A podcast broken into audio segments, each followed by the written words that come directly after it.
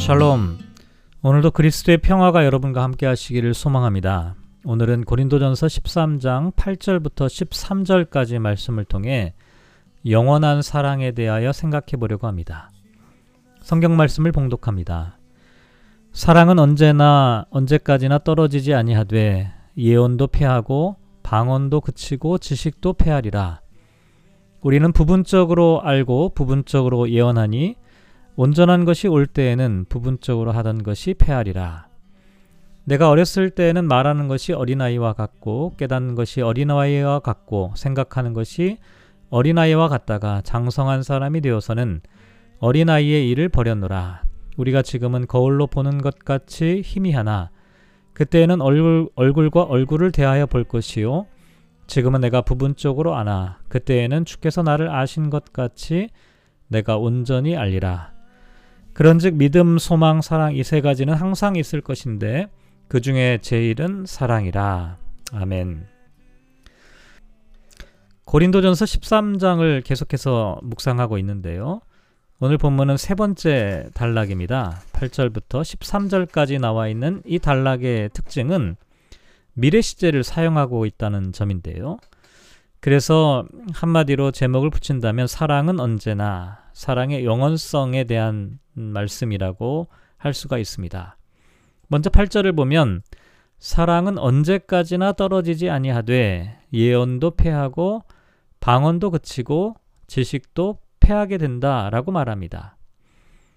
여기 나와 있는 예언과 방언과 지식은 모두 고린도 교회 성도들이 자랑하던 은사였습니다. 그런데 이와 같은 은사들도 언젠가는 패하고 사라지게 된다는 것이죠.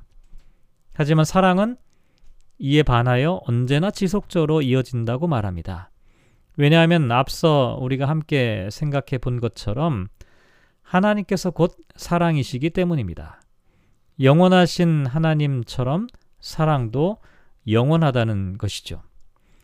사실 인간의 모든 지혜와 지식은 부분적인 지식과 지혜에 불과합니다. 심지어 예언과 같은 아, 영적인 능력조차도 부분적으로 예언하는 것일 수밖에 없는데요. 그만큼 인간의 지식과 능력은 제한적이라고 할 수가 있습니다. 그래서 우리는 불완전한 인간의 지식을 추구하는 것이 아니라 영원한 사랑을 추구해야 하는데 사도 바울은 11절에 내가 어렸을 때에는 말하는 것이 어린아이와 같고 깨닫는 것이 어린아이와 같고 생각하는 것이 어린아이와 같다가 장성한 사람이 되어서는 어린아이의 일을 버렸다라고 말합니다. 여기서 어린아이와 같다라고 하는 말은 어린이처럼 순수하고 깨끗하다는 의미가 아니라 자기만 아는 근시안적이고 이기적인 모습을 나타냅니다. 그런데 그 아이가 성장하면서 점차 주변에 있는 사람들을 배려하고 이해하고 사랑할 수 있는 능력을 아, 갖게 된다는 것이죠. 아, 사실 모든 사람은 태어난 이후에 갑자기 어른이 되는 것은 아닙니다. 일정한 기간 동안에 어린 아이의 시절을 보내게 되죠. 그러면서 조금씩 자라나게 됩니다. 아, 그래서 어떤 사람을 볼 때 그 사람의 현재 모습이 어린아이처럼 보이는 것은 충분히 가능한 일입니다.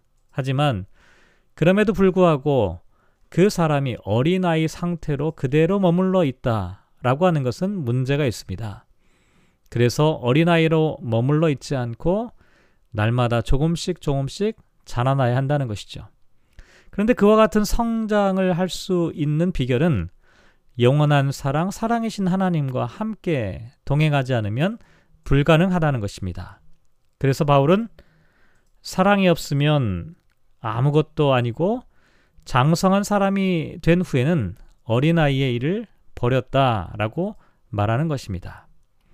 그리고 12절을 보면 우리가 지금은 거울로 보는 것 같이 희미하나 그때는 얼굴과 얼굴을 대하여 볼 것이요 지금은 내가 부분적으로 아나 그때에는 주께서 나를 아신 것 같이 내가 온전히 알리라 라고 말합니다. 지금은 희미하게 보이지만 장차 온전하신 주님을 만날 때가 오는데 그때까지 사랑이신 하나님을 하나님의 얼굴을 마주 대하여 볼 수 있을 때까지 사랑을 추구하며 살아야 한다는 것입니다. 지금까지 바울은 성숙한 사람의 가장 특징적인 모습을 사랑이라고 말하였죠. 오래 참고 온유하고 만약 어린아이라면 이와 같은 말을 할 수가 없었을 것입니다. 그런데 사랑이신 하나님과 함께하는 사람은 적어도 이렇게 살 수밖에 없습니다. 오래 참고 온유하고 시기하지 않고 자랑하지 않고 교만하지 않고 물에 향하지 않고 자기의 유익을 구하지 않고 성내지 않고 악한 것을 생각하지 않고 불의를 기뻐하지 않고 진리와 함께 기뻐하고 모든 것을 참고 모든 것을 믿고 모든 것을 바라며 모든 것을 견뎌내는 사람으로 살아가게 되죠. 리빙스톤의 전기를 기록한 작가가 아프리카에서 만난 사람들로부터 이런 이야기를 들었다고 합니다. 우리가 리빙스톤이 무슨 설교를 했는지는 기억할 수가 없습니다. 그가 평소에 무슨 말을 했는지도 다 잊어버렸습니다. 하지만 우리는 한 가지를 기억합니다. 데이빗 리빙스톤은 우리를 사랑했습니다. 그는 우리를 사랑했습니다. 우리의 삶에도 이와 같은 사랑이신 하나님의 흔적이 고스란히 남아 있기를 소망합니다. 오늘 말씀을 묵상하며 이렇게 기도하면 어떨까요? 온전한 사랑을 추구하는 사람이 되게 하소서. 어린아이에서 장성한 사람으로 성장하게 하소서. 하나님의 사랑을 닮아가는 사람이 되게 하소서. 오늘 하루 영원하신 하나님, 영원한 사랑을 추구하며 영원한 소망을 갖고 살아가는 저와 여러분이 모두 되시기를 주님의 이름으로